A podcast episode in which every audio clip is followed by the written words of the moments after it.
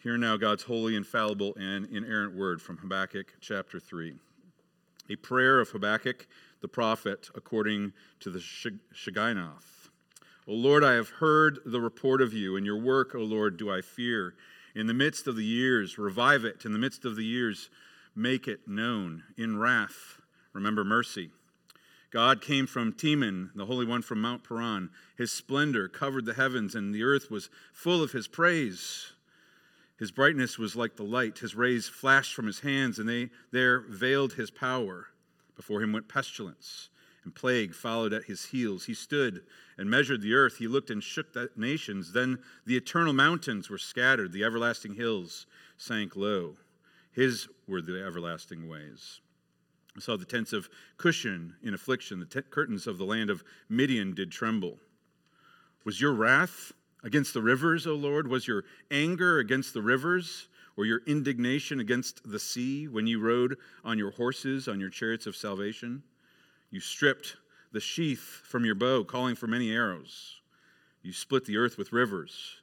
The mountains saw you and writhed. The raging waters swept on. The deep gave forth its voice. It lifted up its hands on high. The sun and moon stood still in their place at the light of your arrows as they sped, at the flash of your glittering spear.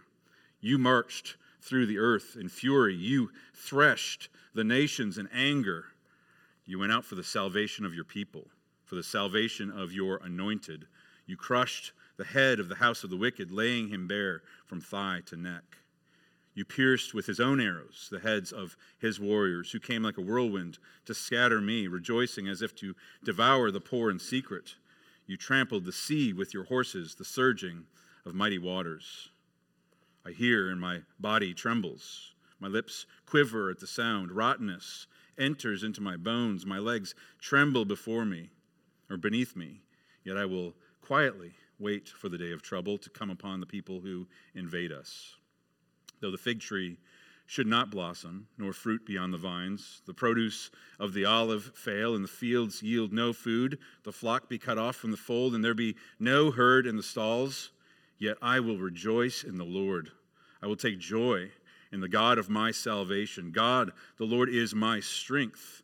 He makes my feet like the deer's, He makes me tread on my high places. To the choir master with stringed instruments. Let's pray together. Lord, this is great news that our victory is sure in your son jesus christ. We pray that this morning that you would help us to hear that clearly as we open up your word as we sit under the preached word of god. Would you be with my lips and with my heart? Would you be with our minds and our hearts as we receive your word? May you be glorified in feeding us this morning. We pray these things in jesus name. Amen. You may be seated the Exodus from Egypt was perhaps one of the most pivotal events in Israel's history. God's people cried out to the Lord in the midst of their oppression, and God heard them, and he sent Moses. God poured out his plagues upon Egypt, and Moses led God's people out of slavery. And the greatest or most complete act of judgment was when God swallowed up the armies of Pharaoh by the waters of the sea. In Exodus chapter 15 recounts for us how God's people responded to this act of deliverance. They sang a song, a song of victory for their deliverance. It says, Then Moses and the people of Israel sang this song to the Lord, saying, I will sing to the Lord, for he has triumphed gloriously. The horse and his rider he has thrown into the sea. The Lord is my strength and my song, and he has become my salvation. This is my God, and I will praise him, my Father's God, and I will exalt in him.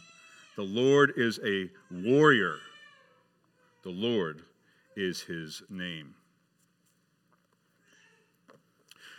What we have here in Habakkuk chapter 3, this last chapter of the, of the book of Habakkuk, is a song of victory. The prophet himself pens a psalm or a song recounting the wondrous works of our God. He looks back actually to the Exodus and the amazing work of deliverance that the Lord worked through Moses in, in Egypt.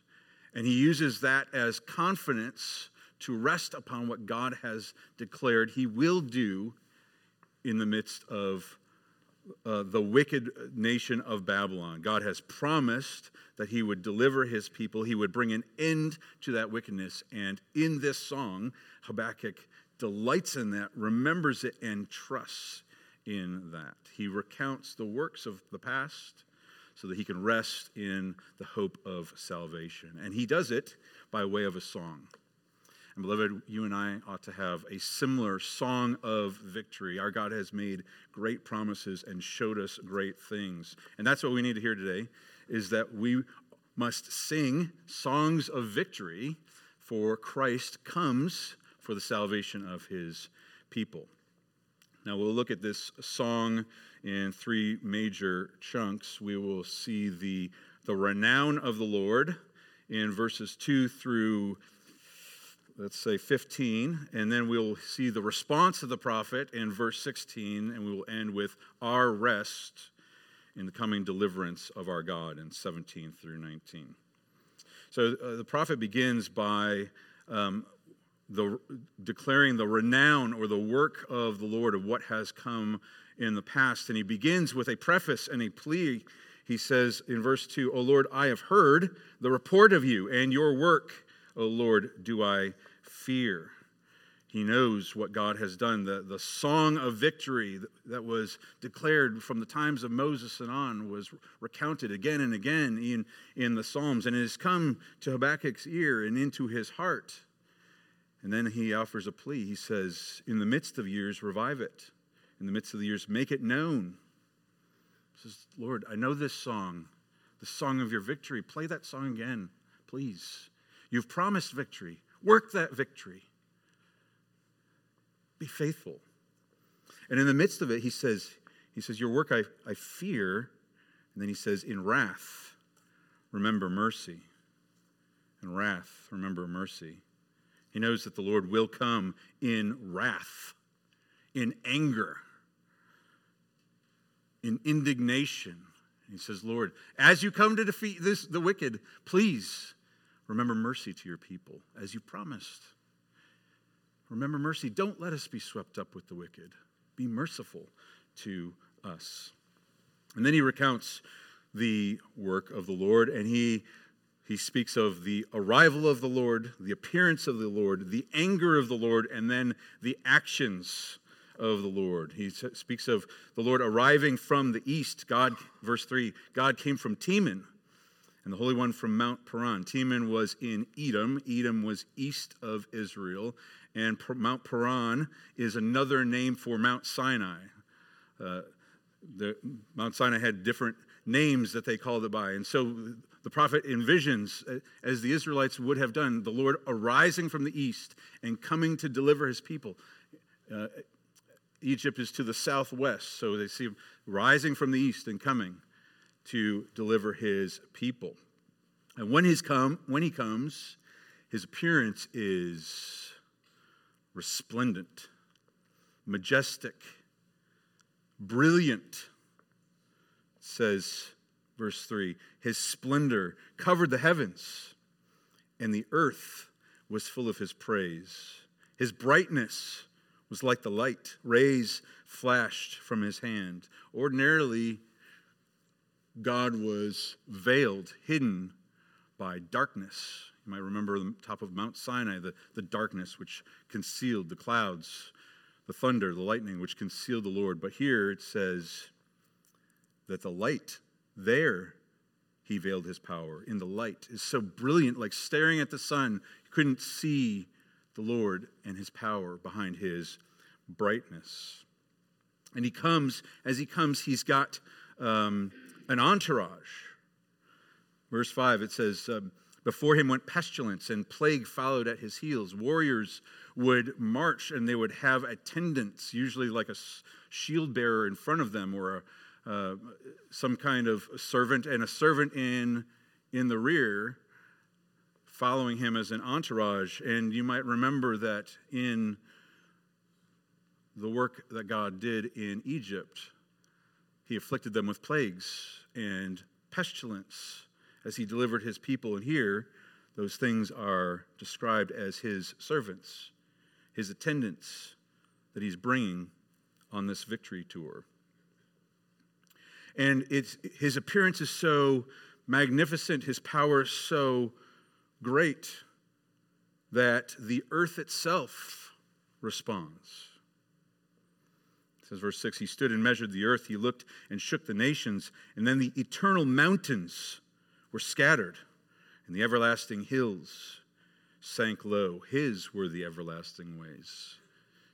Because if you have ever seen any of the mountains that are on this planet, the mighty Rockies, or the, the Alps in Europe, or pictures of the Himalayas, imagine those mighty eternal mountains, as it says, being brought low, stooping in humility before the God of the of creation, coming, stooping so that his snow-capped and eternal ways might be seen from shore to shore throughout all the earth, that his were the everlasting ways. And as he comes, he is coming in anger, not in meekness or gentleness, but in anger. So much so that the prophet wonders Are you angry at your creation? He says, verse 8, Was your wrath against the rivers, O Lord? Was your anger against the rivers or your indignation against the sea? He comes riding on horses with a chariot of salvation. He is coming, and none of his creation can stand in his way. But he comes, and when he comes, it is as though a he's coming with a military conquest. Notice what he says, verse 9. You stripped the sheath from your bow, calling for many arrows. You split the earth with rivers. The, the, the mountains are writhing. The waters are sweeping. The deep is exclaiming. And as those arrows of the Lord fly in their speed and ferocity, the sun and the moon stand in their place. The flash of his glittering spear his coming to conquer. And he comes in fury. You marched through the earth in fury, intense wrath and anger. You threshed the nations in anger. Kids, threshing, you may not know that word. Threshing is a farming term. They would gather, they would go collect all the, the plants that they were harvesting. They would lay them out on the ground, and then they would have a threshing sledge, basically a big piece of wood with sharp rocks or blades on them. And they would put this threshing sledge on the plants, and they, they some, either a person or an animal would pull it, and it would tear apart these plants that they had harvested. What he's saying is that the Lord is tearing apart, threshing the nations in anger. He's angry, and he's coming to fight. And it's not for no reason. This isn't a capricious or arbitrary anger. He's coming for the salvation of his people. Says verse 13, You went out for the salvation of your people, for the salvation of your anointed. He knows that his people are afflicted, his people are oppressed, they're harmed, and his, he hears their cries. He sees their oppression, and he is, his holy wrath is aroused, and he comes to deliver his people. He comes to for the salvation of his people and his anointed. And he is victorious. You crushed the head of the house of the wicked, laying him bare from thigh to neck. You pierced with his own arrows the heads of his warriors. And you trampled the sea with horses, the surging of the mighty waters. This last phrase, he, the prophet is even ascribing the parting of the Red Sea to this military conquest, as though the Lord is trampling the sea itself, and that is causing the parting of the sea. The, the surging of mighty waters could also be translated the piling up of the waters, which is the, what Moses, how Moses describes the parting of the Red Sea, that the waters piled up. God Himself is victoriously leading His people to victory. The prophet remembers all these things. He recounts the furious deliverance of our God, and his response is fear. He said in verse 2, Your work, your work, O Lord, do I fear. And here we see it more clearly in verse 16. I hear and my body trembles. My lips quiver at the sound. Rottenness enters my bones, and my legs tremble beneath me. Why do you think he's afraid at this point? He knows that God had come to deliver his people. He knew that God was victorious in delivering his people, and he's just remembering something that happened in the past. He's connecting it with what God has said about the coming Babylonian invasion. He's recounting the fact that God will come with fierceness to defeat the wicked. And I think there's perhaps three things that's going on in his mind that causes him to fear. The first is he remembers that the Babylonians are coming to discipline God's people. It was because of their wickedness that God was going was raising up the Babylonians and it would there would be a fierce and hasty nation. They would bring severe affliction upon God's people. It would be terrible for them. Second there's something fearful about beholding God in all of his wrath and that's what he's doing in the first part of this psalm. He is remembering the fierce indignation of the Lord against wickedness. Even the fierce love of God to rescue his people. And if you can consider what God has said about himself in his majestic holiness and his fierce anger and not tremble. And beloved, you're not paying attention. Because all who have seen it have been undone. The prophet Isaiah said, Woe is me, I am ruined, for I have seen the Lord in his holiness. And that's not even when God is aroused to holy anger to deliver. But I think perhaps the third uh, reason why he's trembling, and perhaps where these things come together for him, is not knowing what will happen to God's people. They were the wicked that he was that Habakkuk was asking the Lord to do something about. And God is coming in his fury and in his wrath. And he is wondering will God's people live by faith? Will they will the righteous will they be righteous and live by faith or will they remain in wickedness and be swept up with the wicked?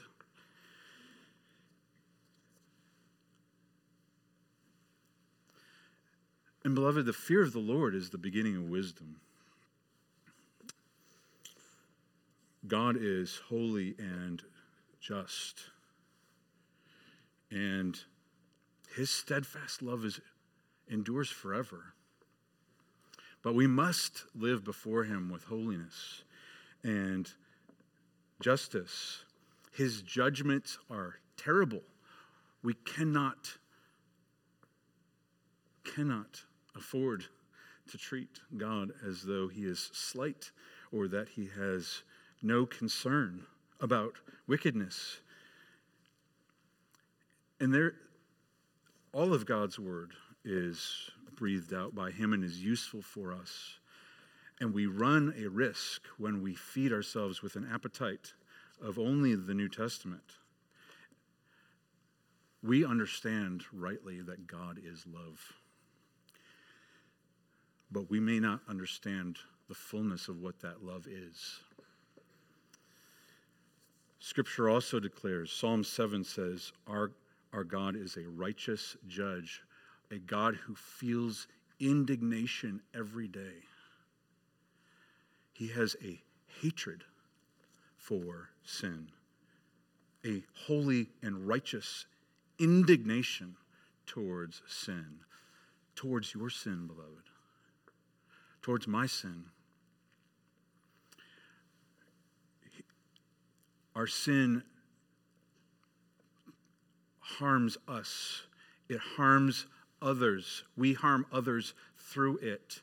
Through it, we dishonor our God, and it dishonors the world in which He is created. It affects all of our existence, and God's holy wrath is aroused to deal with it. And He takes action, He takes personal action. Notice that it is not the Lord sending someone, He Himself is going. He Himself is marching through the wilderness to rescue His people. And in fact, if you read through the pages of the Old Testament, when it speaks of the Lord visiting people, that can either be a glorious visit of salvation or it can be a terrible visit of judgment which is what is so remarkable, beloved, about the coming of our Lord Jesus Christ. Because Jesus came not in wrath or power or fear or terror or fury, but in gentleness and in meekness. He came born as an infant to a young virgin girl in the midst of a poor family, in the midst of a poor town. And if you remember when Mary heard about it, she sang. She sang of, of God's power and strength and victory. It was a victory song. The, the Magnificat is what it's called. And, and hear what she says, how she sings. She said, he has shown strength with his arm. He has scattered the proud in the thoughts of their hearts. He has brought down the mighty from their thrones and exalted those of humble estate. He has filled the hungry with good things, and the rich he has sent away empty. And if you remember, Habakkuk had begun his prayer by saying, Lord, in wrath, remember mercy. And she prays, he has helped his servant Israel in remembrance of his mercy as he spoke to our fathers, to Abraham, and to his offspring forever. Jesus came as God remembered mercy in the midst of his wrath. But know this for certain Jesus came because of God's indignation towards sin. He came to endure this life, to become like us, so that our sins, our wickedness could be placed on him, so that he could face the outpoured wrath of God on the cross, so that in him God could thresh the nations in his wrath and his fury. And beloved, Jesus Christ did that for us, and he did it by faith. He did it by faith. He is the one who, in the garden, his body trembled. His lips quivered at the sound as he cried out, Father, in, in, wrath, remember mercy. If there's any other way, take this cup from me. Rottenness entered his bones, his legs trembled as he shed tears of blood, knowing that God's outpoured, unchecked, unmeasured wrath would be on him. But he did it by faith because he clung to the hope of God's promises to him. And Habakkuk does the same thing. He hears these things and he looks beyond this coming judgment to the promise of salvation. He says, I hear my body trembles, yet I will quietly wait for the day of trouble to come upon people who invade me. Quietly wait for the trouble to come upon those who invade. The invaders are coming. Yet I'll wait for the trouble to come upon them. The Lord Jesus Christ did the same thing for you and me, beloved.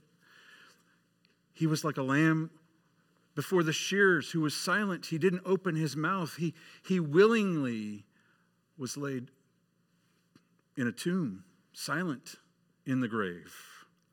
And he did so because God had promised. And he clung to the promise You will not let your Holy One see decay. I will seat you at my right hand until my, your enemies are made a footstool for your feet. And Habakkuk clung to that same promise. Trouble will come upon the people who invade us. And beloved, we too must quietly wait. God has promised to us the surety of our salvation, the surety of glory in his presence forever and ever. And but he's also promised trouble. Anyone who desires to live a righteous life will be persecuted. But he's promised trouble for the troublers. He's promised judgment upon the wicked. His holy wrath is aroused by those who trouble you. Know that He is not deaf to your cries, He is not blind to what has happened to you. He sees, He hates, and He is coming to do something about it. And we can see that in the work of Jesus Christ on the cross. And we can cling to the hope that He will do it once and for all at the end of days. And so quietly wait for that day. Can you trust that God will do what He has said? Can you quietly wait? Notice that this is the complaining prophet, the one who contended with the Lord, who now says, I will quietly wait. I will quietly wait. One of the Psalms says, I have calmed and quiet my soul before the Lord like a, like a weaned child before his mother. Like a weaned child before its mother is my soul before you. Can you rest with that confidence? in the tender love of your God who has promised to come and save you. Teach your heart to rest. So we, we ought to quietly wait, but also loudly rejoice. And that's what he, he says in 17 to 19. He says, Though the fig tree should not blossom, nor fruit on the vines, nor produce of the olive fail, and the fields yield no food, the flock be cut off from the field, and there be no herd in the stalls. This was a agrarian society, a farming society. He's saying, if everything be gone, all my money, all my hope of material provision be gone, he says, verse 18, yet I will rejoice in the Lord. I will take joy in the God of my salvation. Beloved, if you can say that God is the God of your salvation, God is God of my salvation, then you have every reason to rejoice. You have every reason to hope, every reason to trust. We can walk through the valley of the shadow of death, but we can fear no evil because He will be with us. He will guard us. He will come to deliver us. He has promised and sworn by Himself that He will do it. And He has given His own Son as proof and as the final bringer of that, that glorious gift. We must rejoice. And He is our strength. God the Lord is my strength. He makes my feet like the deer's. He makes me tread on the high places. Beloved, this is our, this is our only hope. Our only hope is that we are His, that we can say, He is my God. And He is only our God in Christ Jesus. Jesus said, No one comes to the Father except through me. And Jesus has said, I am coming again, but this time not in meekness and gentleness, but in fury and in judgment. And that day that he comes will be a glorious day for those who are awaiting him, and it will be a terrible day for those who refuse him. And that day is written and sure, it is certain, and it will happen. But for you, beloved, will that be a day of rejoicing or will that be a day of great fear? Will that be a day, the day of your salvation, or will that be the day of your judgment? And the difference, beloved, is are do you live by faith in Jesus Christ? Is your hope Christ and Christ alone for salvation? Habakkuk told us, the righteous shall live by faith, which means by faith in Jesus Christ we are made righteous and we will live in it. And those who live in it, in the righteousness of Christ, will live forever and ever. We are His forever and ever. That is the distinction between God's people and those who are, will be swept up with the wicked.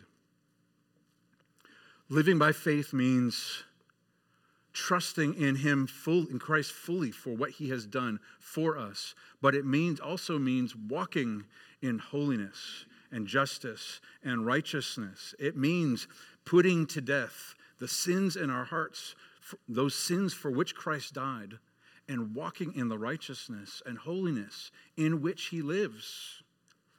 It means in whatever sphere of influence God has put you, that you will bear fruit.